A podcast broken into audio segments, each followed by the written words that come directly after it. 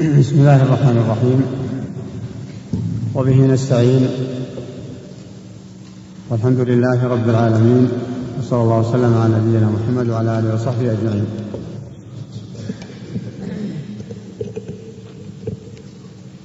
وبعد، فأول ما نبتدئ به السلام عليكم ورحمة الله وبركاته.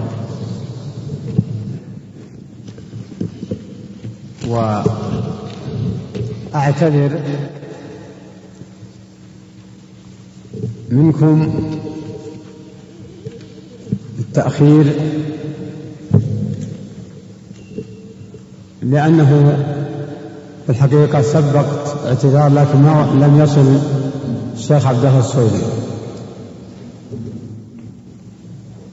وكان في الرغبة مثل هذا اليوم المطير، نسأل الله سبحانه وتعالى أن يجعله نازلا من البركة العامة على المسلمين، وأن يجعله عونا على الطاعة، وأن يغيث القلوب بالإيمان والتقوى كما أغاث الأرض بالسيل. فصمم الأخ عبد الله إلا أن يتم أمره ومراده، جزاه الله خيرا ونشكره على حسن هذا القصد. وفي الحقيقة المصلحة لي أولا، عاد تعود علي أولا من اللقاء بالإخوة، وقد كان المشي للسلام أمرا مستحب ومطلوب،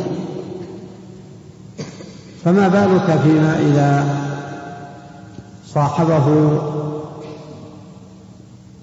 أمر آخر من البحث في مسألة من مسائل العلوم الشرعية. نسأل الله أن يسدد الخطأ، ونسأله سبحانه وتعالى أن يلهم الجميع الرشد والصواب، ونسأله العلم النافع والعمل به. أيها الإخوة،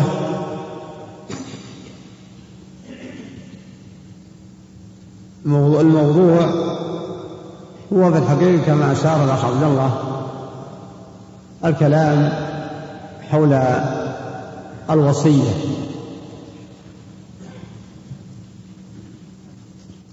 وليس هناك جديد، وإنما هو تذكير للإخوة وتأكيد. وهكذا في كثير من المسائل يكون فيها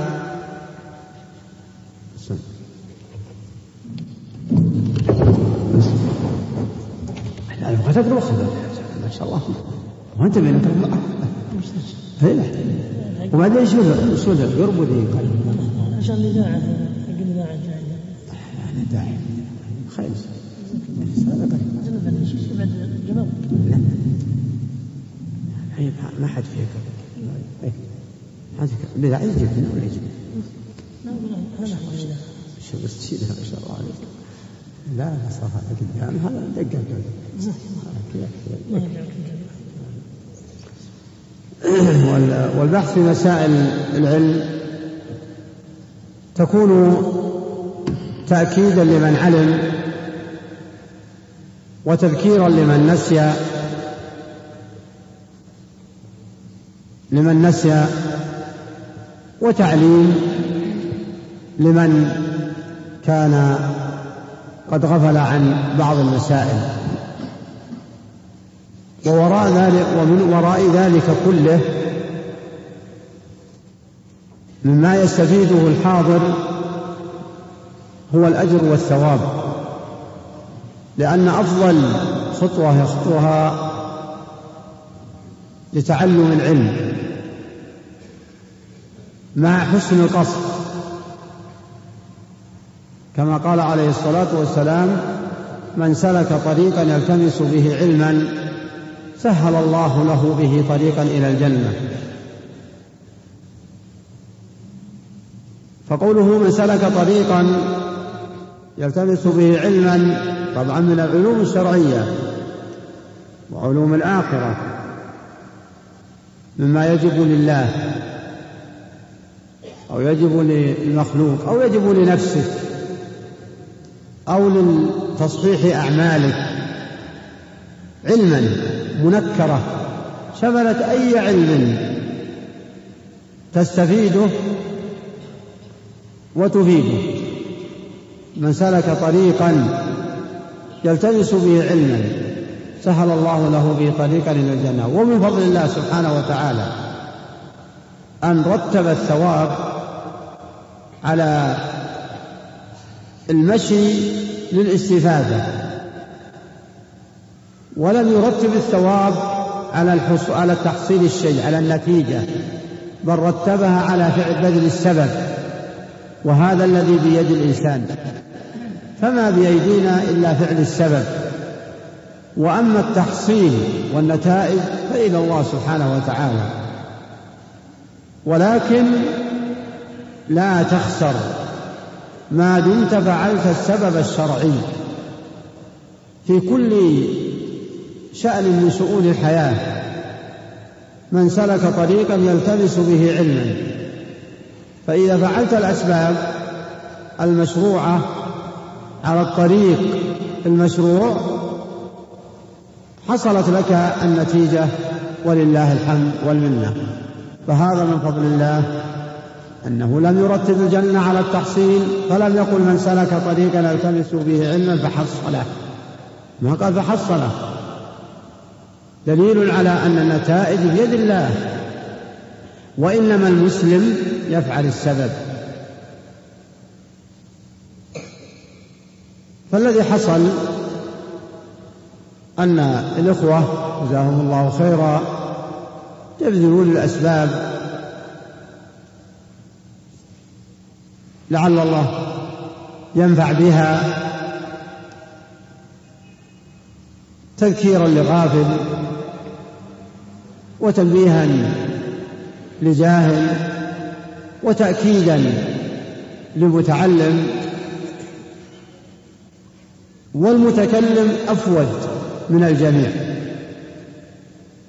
لأن, لأن المتكلم إما أن يؤكد ما عنده مثل اللي يحفظ يؤكد ما عنده، أو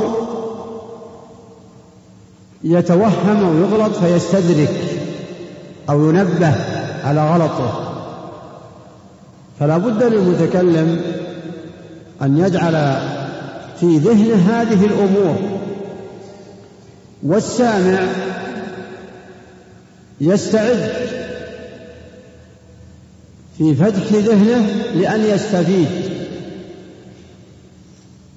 والاستفادة قد تكون بسماع شيء جهله، وقد تكون الاستفادة بسماع شيء توهمه المتكلم فحرك السامع ليبحث وليسأل ويتوصل إلى الحقيقة، وإذا الجميع لا يخلو من فائدة ولله الحمد والمنة.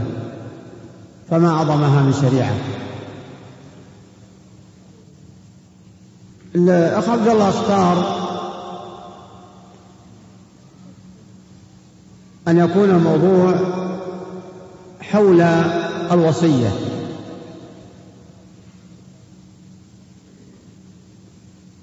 بالبحث عنها لغة واصطلاحا وما يحضر من أحكامها وما يحضر من أحكامها ففي الحقيقة الوصية موضوع مهم وذو عناية، جاءت في القرآن، جاءت في السنة، واعتنى بها المسلمون بكتب العلم، وجعلوا لها موضوعا كغيرها من سائر الموضوعات من سائر الموضوعات ومن, ومن أعظم فوائدها أو أجلها أنها تربط دنيا المسلم بآخرته إذا كانت على الوجهة الشرعية على الوجهة الشرعية فهي تكون له نوع رصيد في هذه الدنيا يستفيد منها كما سيأتي إن شاء الله. الوصية جاءت بمعان كثيرة أجل معانيها أجل معانيها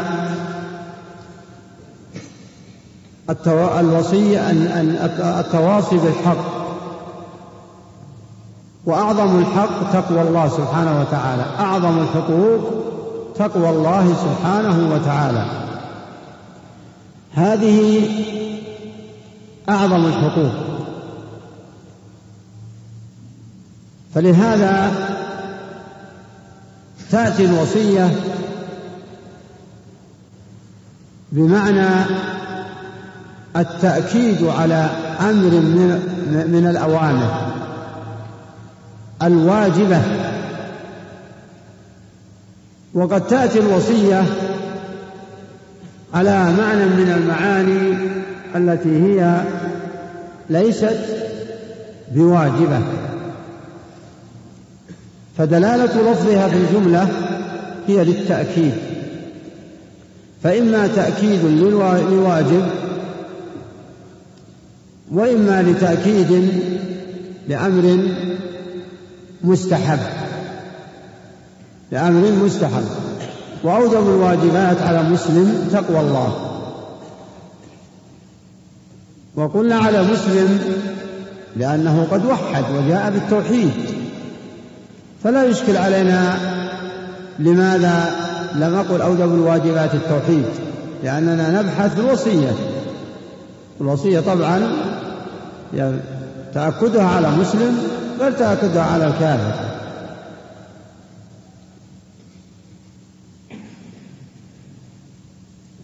فجاء في القرآن ولقد وصينا الذين أوتوا الكتاب من قبلكم وإياكم أن اتقوا الله وإن تكفروا فإن لله ما في السماوات وما في الأرض وكان الله غنيا حميدا. طيب، أن اتقوا الله، هل تقوى الله أمر مستحب؟ لا، هو واجب. فالوصية هنا هي تأكيد على تقوى الله. وقد يقال اتقوا الله شملت الواجب والمستحب وترك المحرم والمكروه، فحينئذ تكون الوصية في هذا المعنى أجل المعاني. ولقد وصينا الذين أوتوا الكتاب من قبلكم وإياكم أن اتقوا الله، فما أعظمها من وصية من خالق للمخلوق، من إله عظيم، من إله يعلم خائنة الأعين وما تخفي الصدور. فلهذا أكد تقوى الله بالوصية أن تلزمها أيها المسلم، ولهذا لا تأتي للمشرك أو للكافر فتقول أوصيك بتقوى الله، لأنه لم يكن عنده مبدأ إفراد الله بما يستحق حتى أنك توصيه بملازمة تقوى الله في فعل ما يفعله أو ترك ما ي...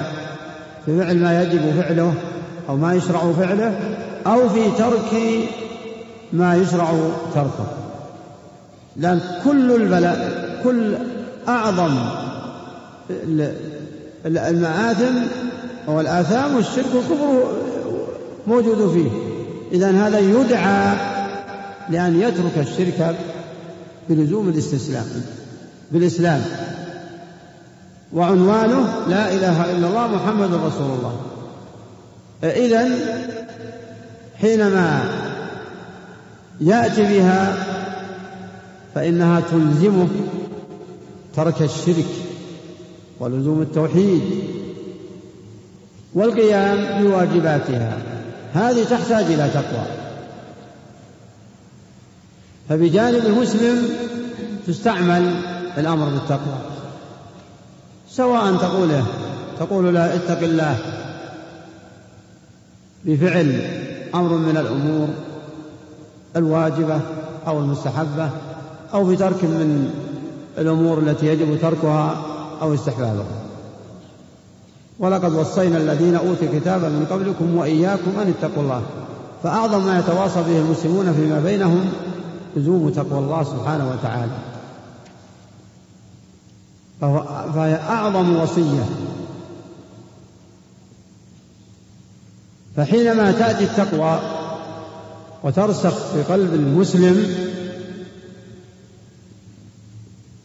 يحصل له كل خير، وتحصل له الوقاية من العذاب،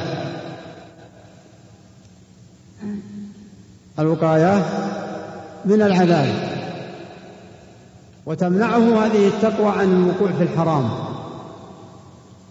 وتمنعه عن ترك الواجبات والمستحبات. ولهذا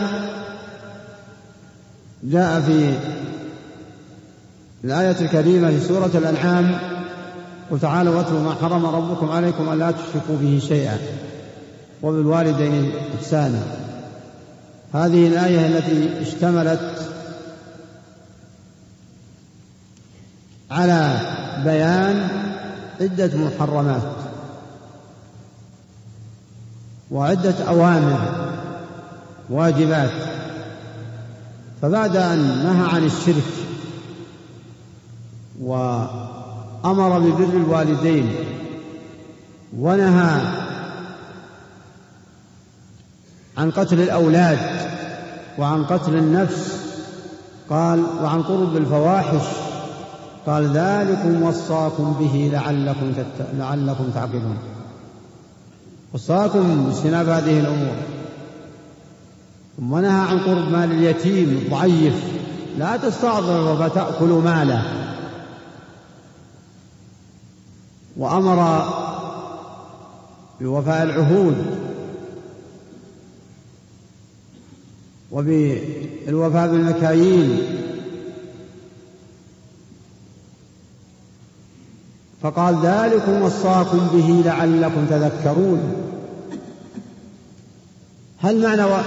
إن... إن... إنها أمور مستحبة فجاءت الوصية من أجل يبتغون بها وجه الله؟ لا، هي أمور ملزوم منهي عنها أكيد أو أمر بها أكيد.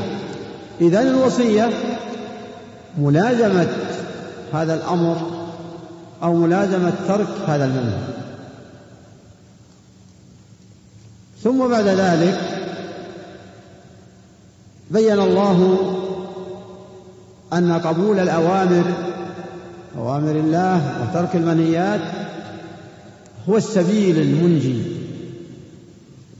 هو الصراط المستقيم، وأن هذا صراط مستقيم فاتبعوه ولا تتبعوا السبل فتفرق بكم عن سبيله ذلكم وصاكم به لعلكم تتقون. وهكذا معنى الوصية في مثل هذه الأمور. الوصية تأتي بمعنى العهد، أوصى فلان لفلان بمعنى عهد إليه، عهد إليه تدبير أمر من الأمور، عهد إليه تدبير شؤون أولاده، عهد إليه تدبير شؤون أمواله، لكن أما الوصية في اصطلاح الفقهاء فقهاء الإسلام الذين استنبطوا أحكام الفقه من الكتاب والسنة وأقوال الصحابة فسجلوها ودونوها وبحثوها، وذهب كل إمام إلى ما ظهر له من الاستدلال حسب فهمه وسعة اطلاعه، واستقرت المذاهب الفقهية في الجملة على الأئمة الأربعة أبي حنيفة ومالك والشافعي وأحمد رحمهم الله وسائر العلماء، وأصبح لكل إمام أتباع تعلموا الفقه على ضوء قواعده وأصوله الشرعية. ومن أجل هذا ومن أجل هذا أصبح كل إمام له وجهته الشرعية، فمن درس الفقه على مذهب من مذاهب الأئمة بوجهته فلا لوم عليه أن يأخذ به، وليس بملزم أن يدرس أصول الإمام الثاني أو الثالث أو الرابع، ليس بملزم، وإنما يلزم رقم واحد بأن يعرف الوجهة الشرعية إذا كان متعلم، وإن كان عامي فيعرف من يقلده بأنه متعلم وسبق له علمية وأنه على أصل من أصول هذه هؤلاء الأئمة وعنده المقدرة على الاستدلال ومعرفة الكتاب والسنة. وبهذا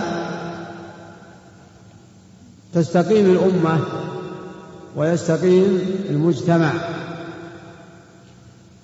وعاشت قرون على هذه الطريقة، ولا يعيب أتباع كل إمام على الإمام الآخر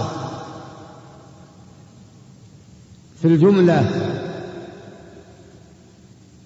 فالاصطلاح في الوصية هي الأمر والتصرف بالمال بعد الموت، هذه الوصية في الاصطلاح بالفقه،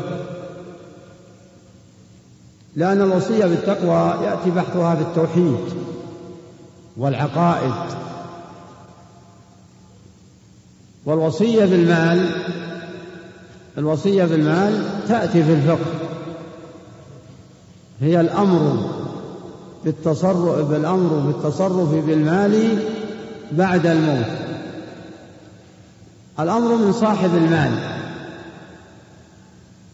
وبالتصرف يعني يوصي له، فيقول أوصي بكذا وكذا وأعهد التصرف به لفلان،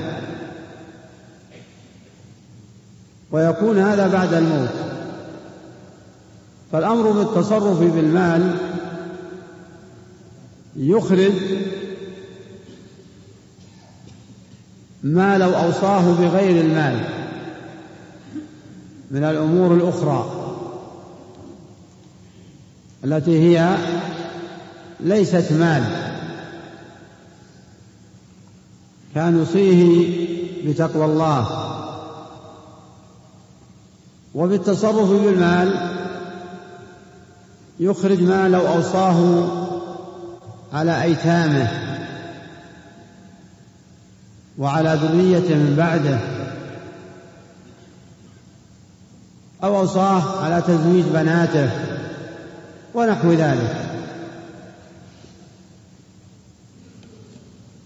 وقولهم بعد الموت يخرج الوقف والهبة، لأن هذه تبرعات قبل الموت، تبرعات في الحياة وليست بعد الممات. فالوصية بهذا المعنى وهي الأمر بالتصرف بالمال بعد الموت، جاء في القرآن وجاء في السنة. فالقرآن جاء في قوله تعالى: كتب على كتب كتب عليكم إذا حضر أحدكم الموت إن ترك خيرا الوصية للوالدين والأقربين بالمعروف. وجاء في آية المواريث بعد أن ذكر ميراث الأبوين والمد وصية يوصي بها، وبعد ميراث الزوجة من الزوج بعد وصية توصون بها، وبعد بيان ميراث الزوج من الزوجة بعد وصية يوصين بها، وبعد حكم بيان حكم الميراث مما لا ولد له ولا والد من بعد وصية يوصى بها. وكل هذا دليل على مشروعية الوصية بالمال بعد الموت. ولهذه المسألة أحكام كثيرة قد لا يستغرقها أو قد لا يستوفى الكلام في هذه اللحظة، إما لكونها تغيب عن ذهن المتكلم أو لكونها تخفى. فالمقصود أن لها أحكام لها أحكام كثيرة التي هي الوصية بالمال. فالوصية أحيانا تجب، يعني مو بحكم عام على الوصية، أحيانا واجبة، وهو ما إذا كان مطلوب وعليه ديون، طالب مطلوب فظهرت له علامات الموت، كان يركب البحر أو يركب الطائرة، وإن كان ولله الحمد في الغالب السلامة، أو يأتي مرض فيقرر أنه مخوف وعليه حقوق، فهذا يجب وجوبا أن يوصي به ويبين ما عليه. وقد تكون، وأما كون ما لم تأتي له علامات وأمارات فهذا يتأكد أن أن يثبت حقوق الناس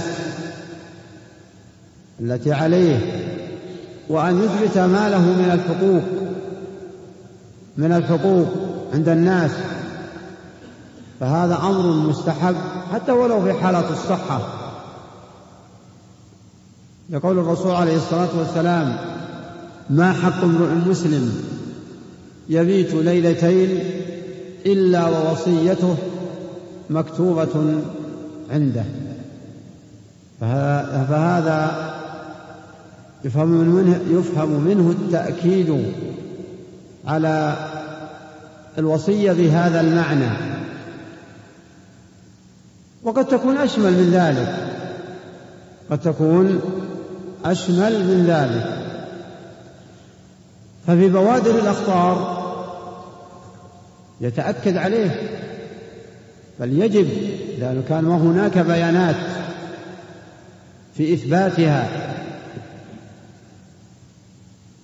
فيبادر. وفي حالة عدم الأخطار والأمن يتأكد، لأن مفاجأة الموت قد تحصل وقد يغفل، ولربما ينام ولا, ولا يقوم. وضبط الحقوق التي عليه للناس ينبغي لأنه مطالب، فإذا كان ما عليها بيانات لا ليس فيه إلا أن يوصي، وإلا يذهب الحقوق الناس، لأن لم يكن عليه كتابات ولا شهود وهكذا إذا كان له حقوق على الناس فإنه إذا لم يوص بها ولم يثبتها بكتابات أو شهود ذهبت على ورثته ذهبت على الورثة. بمعنى ماذا يوصي به لنفسه؟ هل يوصي لنفسه بشيء من ماله؟ فهذا نعم، يوصي لنفسه بشيء من ماله. فالمسلم إذا خرج من هذه الدنيا بالموت لم يتبعه إلا ما جعل الله ما شرعه الله له، والله شرع حسنات تدر على المسلم بعد موته. أما في حياته فهو بين أمرين، إما حسنات يتقدمه ثوابها وإما سيئات يتقدمه عقابها، إلا أن يعفى الله, أن يعفى الله عن المسلم، لأن سائر السيئات تحت عفو الله إلا من مات على الشرك. أن نتكلم في شأن مسلم، أما من مات على الكفر المخرج من الملة هذا ما أمامه إلا حبوط الأعمال. وقدمنا إلى ما عملوا من عمل فجعلناه هباء منثورا. ما كان للمشركين أن يعمروا مساجد الله شاهدين على أنفسهم بالكفر أولئك حبطت أعمالهم وفي النار هم خالدون. فالكافر مهما قدم من مهما عمل من الحسنات ومهما تبرع به من صدقات بزعمه بزعمه مع أن الصدقة ما تصلح من الكافر، يعني الصدقة ما يرجى ثوابها بالآخرة، والكافر لا يثاب على شيء إذا مات على على كفره. ولهذا منع من أن يبني مسجدا للمسلمين أو يشتغل فيه. ما كان للمشركين يعمروا مساجد الله. فالكافر نهايته ولو كان ماله مال قارون، ولو ماله من البحر والأرض والجو، فإن نهايته أن تزهق نفسه، فلم يجد بعد ذلك من حسنة، لأن حسنة الكافر يتلذذ بها في الدنيا فقط. أما نعمة الله على المسلم بسبب فضل هذا التوحيد، فضل لا إله إلا الله محمد رسول الله، والتزام ما تضمنته، جعل الله للمسلم أمورا تدر عليه بعد مماته، وجعل له أسبابا للمغفرة بعد مماته. فما أعظمه من إسلام، فجعل له من عمله من عمل المسلم الذي يدر عليه بعد موته علما ينتفع به علما ينتفع به شامل ولله الحمد العلم المكتوب بالكتب فيستفاد منه، ويشمل العلم الذي علمه وحفظ، أو ربما عرف منه في العمل. صلى الله يتوب على الجميع، يرزق الجميع العلم النافع والعمل به. وينفع المسلم الولد الصالح الذي يدعو له إذا مات، فالولد الصالح من أعمال المسلم، لأنه هو السبب في إيجاده في إيجاد الولد، وهو السبب في حياته، حيث أمره الله بالصرف عليه والإقامة عليه، وألقى الله في محبته في قلبه الرأفة والرحمة ما دام صغير. ما دام صغير. إذن هو سبب حياة الولد، فإذا كان سبب حياة الولد فإنه لا غرو أن يكون الولد سبب لإضفاء الحسنات على والده ووالدته بعد موته. فلهذا أصبح الولد من أسباب النفع للوالد، نسأل الله, نسأل الله أن يصلح لنا ولكم النية والذرية، وإن الله يجعل عيال المسلمين نعمة لوالديهم لا نقمة. والمسألة الثالثة صدقة جارية، والصدقة الجارية تدخل فيها الوصية إذا أوصى بجزء من ماله كما سيأتي بالمقدار الذي يسوغ له سوغ له الله له شرعا، فتبقى في حياته في هذه الصدقة تدر عليه بعدما مات. فإذا مات المسلم عادما لهذه الثلاثة فلا أمامه إلا ما عمل في حياته. فلهذا في الحديث إذا مات ابن آدم انقطع عمله إلا من ثلاث: صدقة جارية، وعلم ينتفع به، وولد صالح يدعو له يدعو له قائما قاعد: اللهم اغفر لوالدي. وجاء ذلك في القرآن: اغفر لوالي والدي. فلهذا يجب على شباب المسلمين أن يعرفوا حق الوالدين ليقوموا بما أوجب الله عليهم، وليقوموا بالأمور المستحبات، لأن الولد إذا قام بحق من حقوق والديه عاد النفع عليه أيضا، فليس معناه أنه سينفع والديه ثم يأخذه والصخر بيديه أبدا. فالحاصل أن الله سبحانه وتعالى لم يخيب المسلم إذا مات، فجعل له أو شرع له هذه الثلاث على لسان نبيه تدر عليه بعد موته. وإذا فقد هذه الأمور الثلاثة فليس له إلا ما قدم إلا ما قدم قبل موته من الأعمال الصالحة، سواء الأعمال البدنية أو المالية. ومما يدخل تحت هذه الأمور الوصية،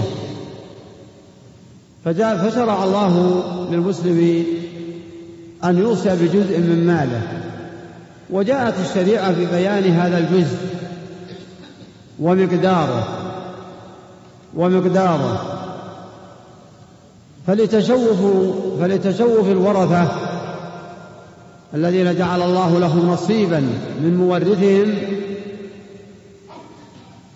نصيب، ولحق الميت جعل الله له نصيبا من ماله على لسان نبيه، وهو الثلث فأقل، لأن الصحابي سأل الرسول: هل يوصي بماله؟ لا، الثلث والثلث كثير. فلهذا استحب كثير من العلماء أن توصي بالخمس أو الربع، فإن أردت أن تزيد فالثلث، وفوق الثلث لا يصح ولا يجزيه الشرع، الثلث والثلث كثير. فيوصي بالثلث أو الربع من ماله، فإن شاء عين مصرف هذا الثلث في عقار يؤجر ويصرف أجاره على الأقارب، وهو أفضل شيء أن ينتفع بالثلث أقاربه، هذا أفضل شيء، أو بما ينفع المسلمين عامة كبناء المساجد وبناء الاستراحات اللي تظلل بها المسافرون، أو فيما ينفع المسلمين من تنظيف الاستراحات اللي التي تكون على الطريق يستظل بها المسافرون. ومن هذا القبيل لو وقف إنسان أو أوصى إنسان بجزء من ماله أو بغلة ما أوصابه بتنظيف طرق المسلمين وبتنظيم مستظلاتهم في الأسفار مثل الجسور في الطريق التي هيأها الله ولله الحمد والمنة ينشأ على أعلاها ويستظل في ظلها وقت القيلولة، بل جعلها الناس محل نزهة. ولكن ولكن قد لا يبالي من نزل فيها فيلقي فيها الأوساخ، فلا أوصى واحد بثلث ماله ربع ماله في عقاره قال غلته يصرف في تنظيف تنظيف أمكنة المسلمين ومحل على أمكنة الاستراحات في الطريق، قل هذا ولله الحمد كله جائز. هذا الوصية بعد الموت. أما الوقف فهو لا يجوز أن توقف ما شئت من مالك في حياتك، يجوز أن توقف من مالك ما شئت في حياتك، نصفه ثلاث أرباعه كله تجعله وقف. ما هو السبب يا أخوان؟ سبحان الله العظيم، شرع حكيم. ما دمت حي ولم ترى علامات الموت صحيح معافى لست في مرض الموت أوقف ما شئت، لأنه يكون عن طيبة من نفس ويكون صحيح صادق صحيح.